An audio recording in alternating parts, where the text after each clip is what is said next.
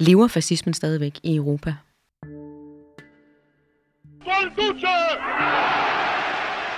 Den fascisme, som Mussolini var garant for, den fascisme, som havde præget Italien indtil Mussolinis død, den er nok mere død end levende i dag. Men hvis man følger i Ekos fodspor, hvis man tager hans definition af fascisme, så går der faktisk en lige tråd fra Mussolinis lig her i Milano til i dag. Og på den måde så har fascismen faktisk aldrig været død, men trives i bedste velgående i dag, har bare antaget en anden form.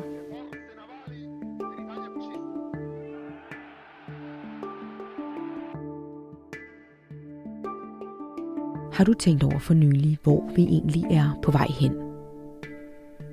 Danmark vil igen sælge højt specialiseret våben til lande, der groft undertrykker deres egen befolkning, og med samme umærkelige neutralitet lykønsker vi autoritære ledere på vores sociale medier med deres demokratiske og utrolige genvalg på posten. På trods af, at de hvert eneste år fratager deres eget folk demokratiske rettigheder. Under 10 procent af verdens befolkning lever i fuldt funktionelle demokratier – Lige siden man begyndte at tage temperaturen på verdens demokratier, der har de faktisk været i tilbagegang. Spørgsmålet er, om vi helt har opgivet idealet om frihed og ægte oplysning, og om fænomener som fascismen er ved at genfinde sin storhed. Når frihed begynder at rime på noget med fængsel, og når adgangen til ægte oplysning er noget, som det er bedst staten kontrollerer for dig, så kan det være en god idé at dykke ned i store tænkeres tanker. For vil vi nu også gerne derhen, hvor vi er på vej? Atlas og Gyldendal har netop udgivet de første fire småskrifter. Det er en serie af eviggyldige tanker i lommeformat, der gennem tiden har været skilsættende for vores samfund og os som mennesker. I dag vil Umberto Eco minde os om, at fascismen kan snige sig ind på os på flere måder, end vi forestiller os. Og Immanuel Kants 230 år gamle kampskrift hvad er oplysning, vil have dig op af den stol, du måske efterhånden sidder lidt for godt i.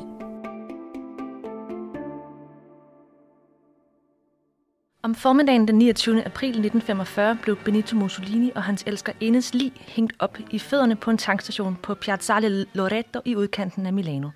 De var blevet dræbt af modstandsbevægelsen dagen for inden og derefter kørt til storbyen. I de tidlige morgentimer var Line blevet smidt i vejkanten og overladt til milaneserne, der havde kvitteret ved at mishandle og ydmyge deres tidligere førers døde krop. Efter få timer fandt nogen i folkemassen det nødvendigt at hænge Line op, formentlig for at beskytte kroppene mod total udslettelse. Med armene hængende omkring hovedet, så Mussolini ud til at have overgivet sig. De italienske masser, han havde snoet om sin lillefinger, havde om sider vendt sig imod ham.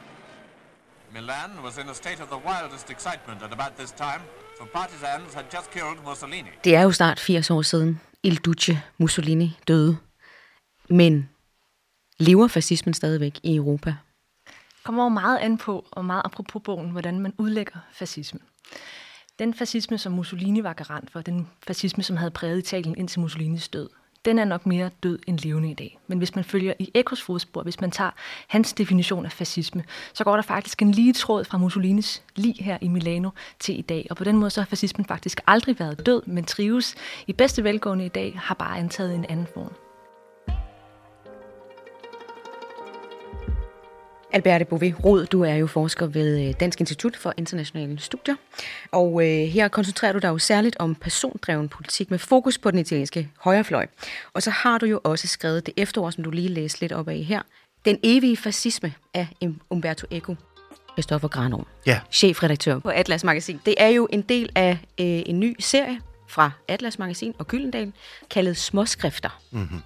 Vil du ikke forklare os, hvad den serie går ud på?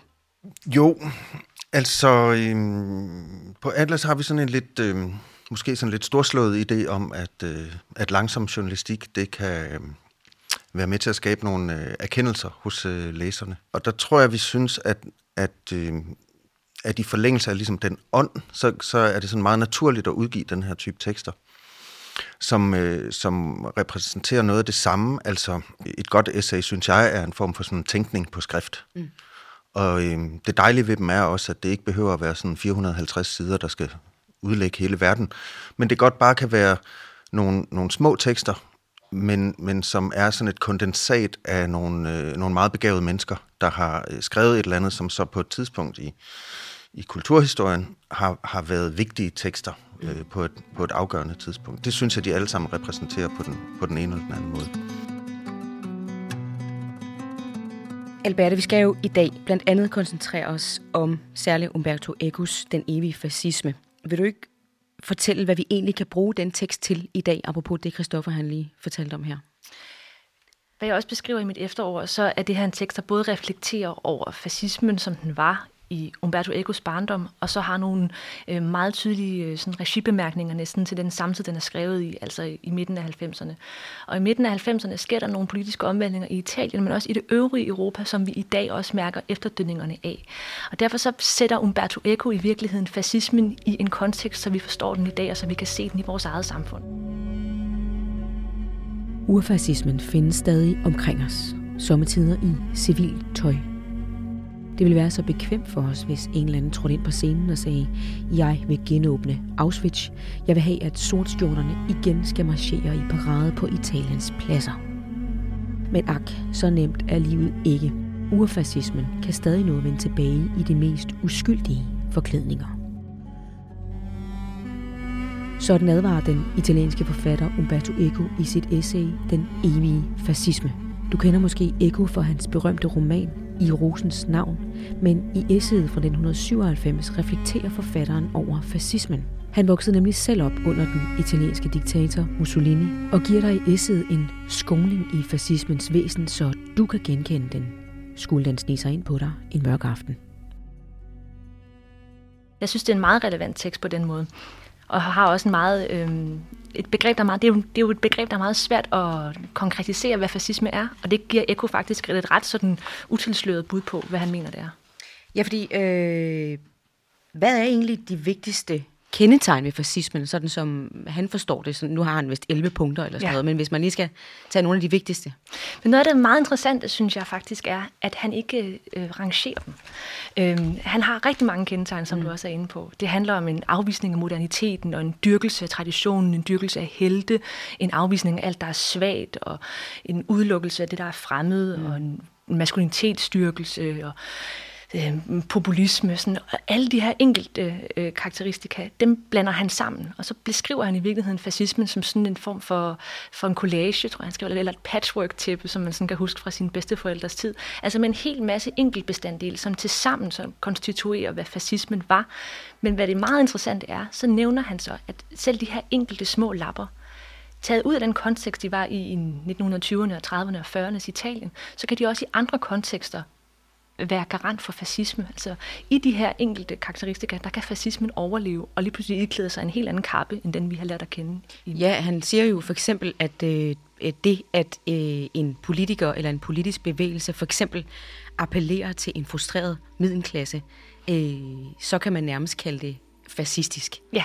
Så øh, er Dansk Folkeparti øh, et fascistisk parti, hvis man skal følge Ekos logik? Det er jo et af det er et af de punkter, hvor Eko han kommer i problemer mm. med mange sådan, teoretikere for fascismen. Det er netop, at ikke bare Dansk Folkeparti, men også altså, stort set alle øvrige partier nu om dagen, de vil, de vil øh, falde i, i en af de her grøfter. De vil på ja. en eller anden måde, i en eller anden grad, øh, have en fli af et af de her mange karakteristika. Mm. Så der er en risiko for, at, vil, at det bliver så enormt bredt fagnende, så bliver næsten alt. På en eller anden måde øh, fascistisk. Mm. Men isoleret set, så er de her karakteristika jo rigtige. Mm. Der er jo ikke nogen tvivl om, at hvis man sådan går tilbage til roden af fascisme, så var alle de her karaktertræk gældende. Øhm, det efterskrift, man godt kunne have tænkt sig, at Umberto Eco havde skrevet, det var måske netop en rangering, en, ja. en, en klassificering af, hvad er det allervigtigste? Er der noget, der er vigtigere end det andet? Mm. Eller er det bare sådan en rodet sump? Øhm, den italienske fascisme har jo også i sig selv en meget lang historie, og det er derfor, det ender i sådan noget ruskum snusk. Altså fordi det i virkeligheden starter allerede efter 1. verdenskrig, og først slutter 30 år senere. Så gennemgår fascismen på de der 30 år en stor øh, forandring, og har svært ved at fastholde en kerne. Og når man så i efterkrigstiden, og som Umberto Eco her i 90'erne, skal udlede, hvor var kernen så, så er det svært at finde ud af præcis, øh, hvor man skal lægge snittet. Ja, og måske også derfor, man har lidt svært ved i dag. Man har jo diskuteret alt fra øh, Donald Trump til Brasiliens Bolsonaro og ja. øh, Putin måske. Øh, ja. øh, også herhjemme kalder man jo i flæng nogle gange folk for øh, fascister, ikke, når man virkelig vil øh, svine dem til. Ja. Øh, men øh, men hvad, hvad, hvad kan vi så gøre, hvis vi, hvis vi ikke øh, hvis man næsten kan kalde alt for fascistisk, hvis du bare har nogle af kendetegnene, hvordan, hvordan kan vi øh, definere den? Altså er vi nødt til at sige, at alle de her bestanddele skal være til stede, for at noget er fascistisk, eller kan man godt sige, at tre af dem skal være til stede, mm. eller hvordan vil du definere det? Ja, for det, bliver jo, det er jo igen vanskeligt, for hvis det så bliver det hele, der skal være til stede, ja. så er det næsten kun den italienske fascisme, som den så døde på en ja. måde i 1945, som så øh, kvalificerer sig. Hvis man koger de der karakteristika ind, så ser jeg noget, der går igen, og det er totalitarismen. Altså mm. tanken om, at det hele øh, skal gå i takt. Altså tanken om, det var også Mussolinis øh, øh, kongstanke, tanken om staten. Altså en stat, hvor der ikke er noget udenfor, hvor der ikke er noget imod staten, og hvor alt er inden for staten. Det er i virkeligheden også den fascisme, som Umberto Eco beskriver, når han beskriver alle de her mange, mange, mange karakteristika, som også indimellem er i konflikt med hinanden. Ja. Det er den her øh, fuldkommende stat. Øhm, det er den der totalitære forestilling om, at alting skal være målrettet det samme fascistiske mål. Ja. Det er i mine øjne at kendetegne som fascisme. Så hvis man nu øh, tager det, du siger her, og så øh, noget, du også skriver i dit efterord, som er, at heldedyrkelse, dødskult, machokultur, og det at uenighed opfattes som forræderi. Mm. Øhm, centrale dele med fascismens kerneværdier, men også en form for, når jeg lige hører det, form for regneark over øh, Putins herskerteknik. Er Rusland et fascistisk land i dag? Det vil jeg være meget tæt på at, så at svare ja til. Mm. Altså forstået på den måde, at der er, der er en forestilling om, at den russiske stat, den er en enhedsstat, den skal gå i en retning. Al uenighed skal udryddes eller udvises. Øh, en opposition er ikke tilladt der er en sandhed, og alle øh, dele af statsapparatet, hvad end det så er pressen, eller ministerierne, eller den minimand på gaden, alle dele af den her stat, de skal have målrettet samme mål om mod Rusland. Mm-hmm. Øh, der er en klar fascistisk tendens, i mine øjne.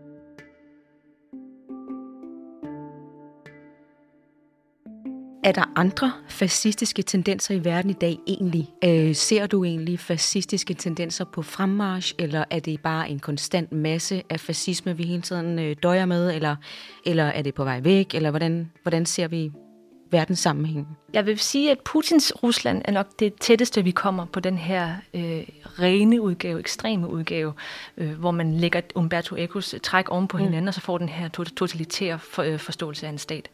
Men jeg er ikke i tvivl om, at hvis Umberto Eco stadig levede, så ville han mene, at der var mere fascisme i dag, end der var i 1997. For mig at se, så øh, hvad der adskiller den yderste højrefløj, og det som Umberto Eco måske ville betegne som fascisme i dag, fra hvordan, hvordan den så ud i 40'erne, og sådan set også, hvordan den så ud der i starten af 90'erne, øhm, at det, at de her bevægelser, de er trådt ind under den parlamentariske eller den demokratiske paraply. Det kan godt være, at de lige har stået udenfor. Mm. Og det kan godt være, at de for kort tid siden faktisk gerne ville omstyrte hele vores samfund. Men i rigtig mange tilfælde, så har de accepteret, i hvert fald til synlædende og forløbig, med alle de forbehold, vi nu kan stille op, har de accepteret demokratiet og parlamentarismen som det sprog, de gerne vil tale. Ja. Så hvis vi for eksempel kigger til Italien, hvor det mest yderliggående højorienterede parti, for eksempel Italia, Italiens brødre, er ved magten i dag som regeringsparti, og som er et parti, som altså, uden at blinke har nyfascister i folden, altså, mm. og hvor det ikke er øh, helt usædvanligt, at folk hejler ved deres øh, møder og sådan noget. Hvis vi ser på det parti, så er det faktisk et parti, som nu altså på Øh, de, de har næsten 30 år øh, siddet og accepteret demokratiets præmisser, mm. accepteret at kunne få magt og kunne miste magt, og kunne give magt, og accepteret og, og at, at måtte dele magt. Øhm, så på den måde så er det en helt anden fascisme, som vi måske ikke på en demokratisk måde bør, være, altså bør frygte på samme måde, men som vi så kan tage afstand fra af politiske eller moralske grunde.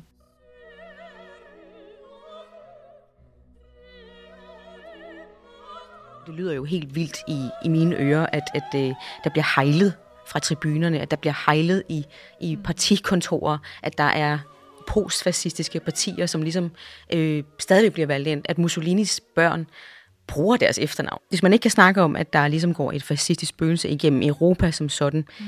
går det så stadigvæk igennem Italien. Der går i hvert fald en rød tråd igennem, for der er sket en forandring. Altså, de kalder sig ikke selv fascister, i hvert fald ikke dem, der sidder inde i regeringskontorerne, og dem, der rent faktisk har magt. Der kan godt være nogle af vælgerne stadigvæk gør det, det er, det er der formentlig. Der er nok også nogle af ungdomspartierne, eller nogle af de her mere sådan voldsparate fraktioner, som sådan er underliggende partiet, som også vil flytte med den betegnelse. Mm. Men i partitoppen, der ved de godt, at det her det er et sted, man ikke kan gå hen. Og det, og det, må de, det bliver de ligesom nødt til at, at, at, at tage afstand fra. Med det sagt, så er der jo en historisk, også en symbolsk og metaforisk flytten hele tiden med den fortid, øh, og også en nuancering af fascismen, som forekommer meget, meget fremmed nord for alberne. Ja. Så man kan godt tage afstand fra, og det gør man også, altså man tager afstand fra det, som Mussolini og fascisterne gjorde ved demokratiet, ved minoriteterne, ved erobringskrigene i Nordafrika osv. Det bliver der taget klart afstand fra, i hvert fald udadtil, mm. fra venstre til højre, hele vejen rundt. Men bliver der så sagt. Så går togene gik til tiden, og der var faktisk også, Mussolini lavede faktisk også nogle rigtig gode pensioner, og der var også nogle flotte bygninger, han fik lavet. Sådan, der kommer sådan en parentes eller et men, eller en fodnote ind, hist og pist, som gør, at den der røde tråd, som fascismen var, den har, altså, den har løbet hele vejen igennem italiensk historie op til i dag.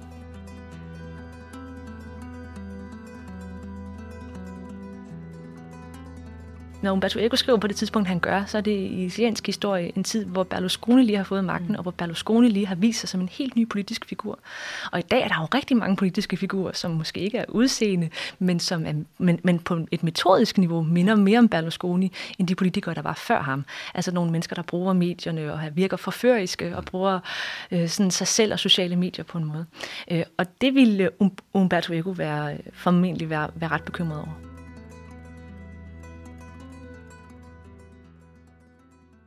Christoffer, hvis man nu ikke er sådan øh, ubetinget vild med fascismen som politisk ledestjerne, kunne ja. det så være... ja. måske. Kunne det så være en model at ligesom masseproducere Immanuel Kants Hvad er oplysning til folket? Hov, ja. Det var da en god idé. den, den er jo sådan et, øh, hvad skal man sige, sådan grundskrift i, i oplysningstænkningen. Altså for eksempel, at han siger det her med, at oplysningens valgsprog er sapere aude, altså at have øh, mod til at vide. Ja. Og, og det, nu har du bedt mig om at sige et eller andet sådan kort og, og øh, i menneskesprog, tror jeg, du sagde, om ja, hvad, altså, hvad det er. Den indledes jo med, ja. med de her bevingede ord. Oplysning af menneskets udgang af dets selvforskyldte umyndighed. Ja. Det lyder som om, man får skæld ud. Ja, det, det gør det måske lidt. Jeg, jeg kom jo så til at skrive sådan 4-5 siders noter til, at jeg skulle forklare den ene sætning. Og så, da jeg så havde skrevet den, så gik det op for mig, det er alt for langt. Trods alt. Trods alt. Så det, jeg egentlig bare vil sige, det betyder, det er måske noget i retningen af tænk selv. Hvad er oplysning? spurgte den tyske filosof Immanuel Kant helt tilbage i 1784. Kant var en af oplysningstidens fremmeste tænkere og en af de mest indflydelsesrige filosofer gennem tiderne. Besvarelsen af spørgsmålet, hvad er oplysning, endte som et kampskrift til fordel for menneskets frigørelse fra mangelfulde autoriteter. Skriftet får dig til at stille spørgsmålstegn ved, hvorvidt du nu også er så oplyst, som du selv går og tror. Anstrenger du dig? Tør du bruge din egen forstand og tænke selvstændige tanker? Eller lader du dig drive rundt af mavefornemmelser og andre menneskers idéer om snusfornuft? Han skriver på et tidspunkt, hvor øh, man har fundet ud af en hel masse om, altså der har været sådan en revolution af naturvidenskabelige opdagelser. Så kort sagt, så finder vi ud af, hvad vi er i stand til som mennesker. Ja. Og, og så laver han sådan en eller anden øh, logisk øh, tankerække, hvor han siger sådan, jamen, det betyder, at vi i, øh, i en eller anden forstand er frie. Det giver os i forhold til andre øh, skabninger en, en værdighed. Og når vi har den værdighed, øh, så har vi også øh, rettigheder. Mm. Øh, og, øh, og pligter. Og det han vil jo så øh, nok mene, det er, at man har en pligt til at gøre brug af den fornuft, den forstand, man ligesom har fået mm. med fødslen. Og, øh, og det er ligesom at øh, kritisk, øh, kritisk tænkning, selv tage stilling til, øh, til, til sig selv og sin stilling i samfundet. Øhm, og man kan måske stoppe der, fordi det er nok lige der, han er historisk. Men altså, når vi læser ham i dag, over 200 år senere, så kan vi jo sige sådan, jamen, det kan godt være, at han ikke har skrevet det her i et demokrati, men hvis man forlænger den, mm. den tænkning logisk, så bliver man jo nødt til at ende et sted, hvor at man alle mennesker har stemmeret. Alt andet vil være umenneskeligt.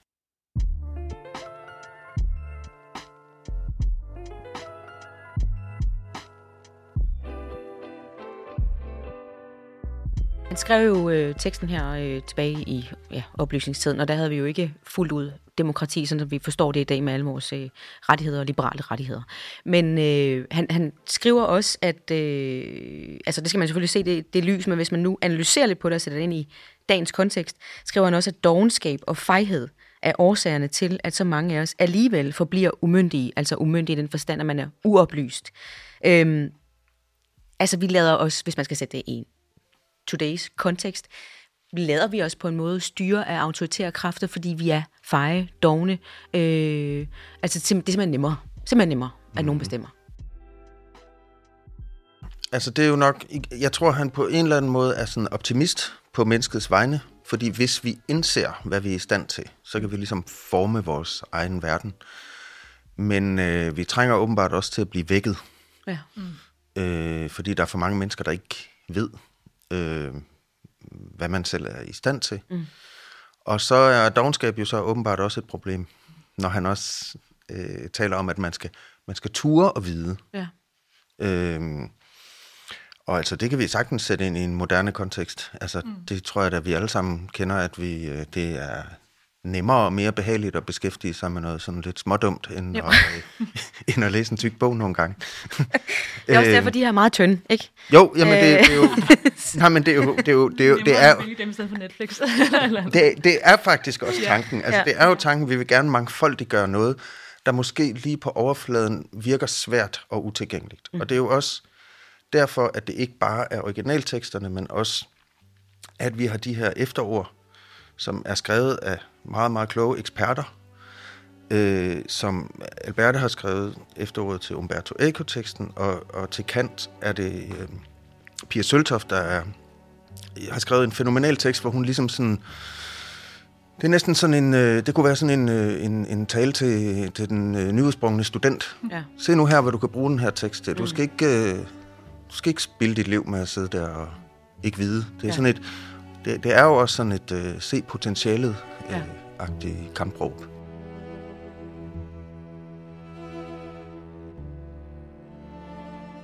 Pia Søltoft, som du lige var inde på, hun skriver også i, øh, i bogen her, øh, hvad er oplysning? Øh, den forstand eller fornuft, som vi så skal have mod til at bruge, den er ikke at forveksle med snusfornuft.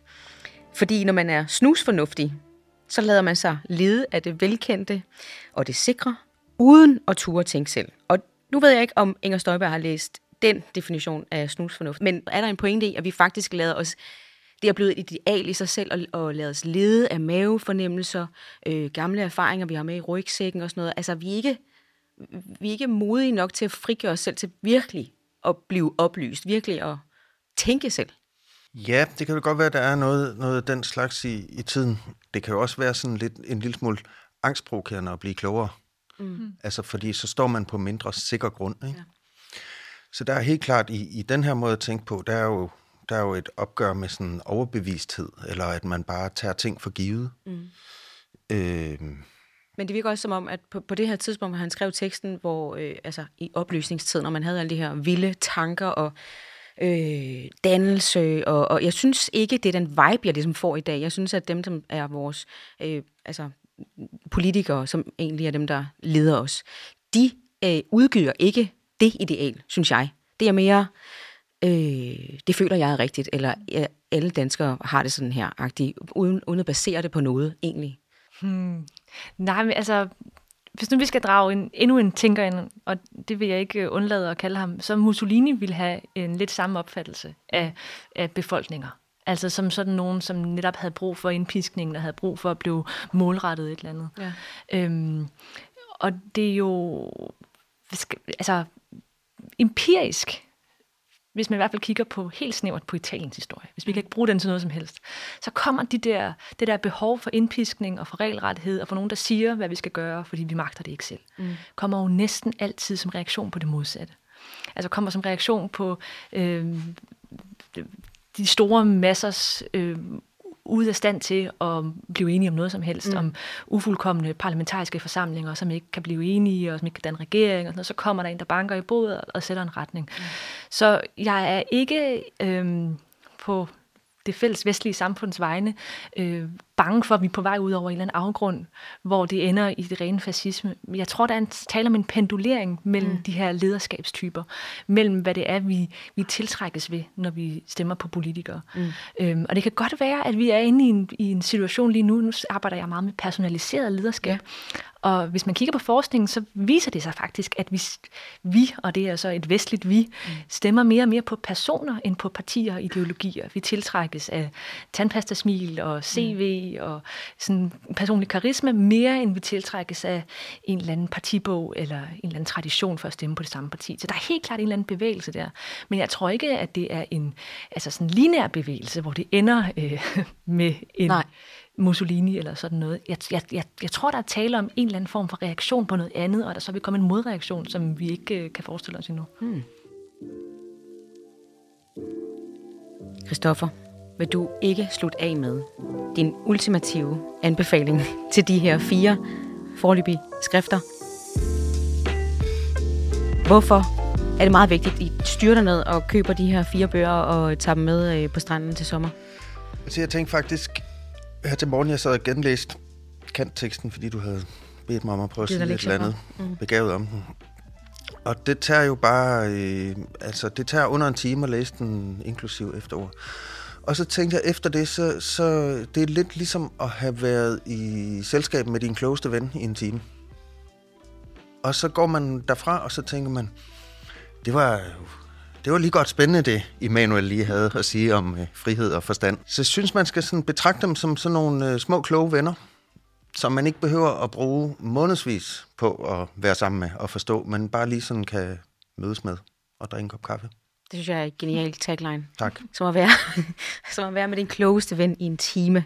Alberte, Christoffer, tusind tak, fordi I ville komme. Selv, Selv tak. Lige nu venter fire kloge venner på dig nede i boghandlen. Udover Immanuel Kant og Umberto Eco kan du også forsyne dig med Oscar Wildes brandtale for individualisme og socialisme og komme med den franske filosof Simon Weil på de franske fabrikker i 30'erne. Man kan altid bruge en klog ven. Sådan en, der giver dig lige præcis den idé, der gør livet rigere, nemmere eller større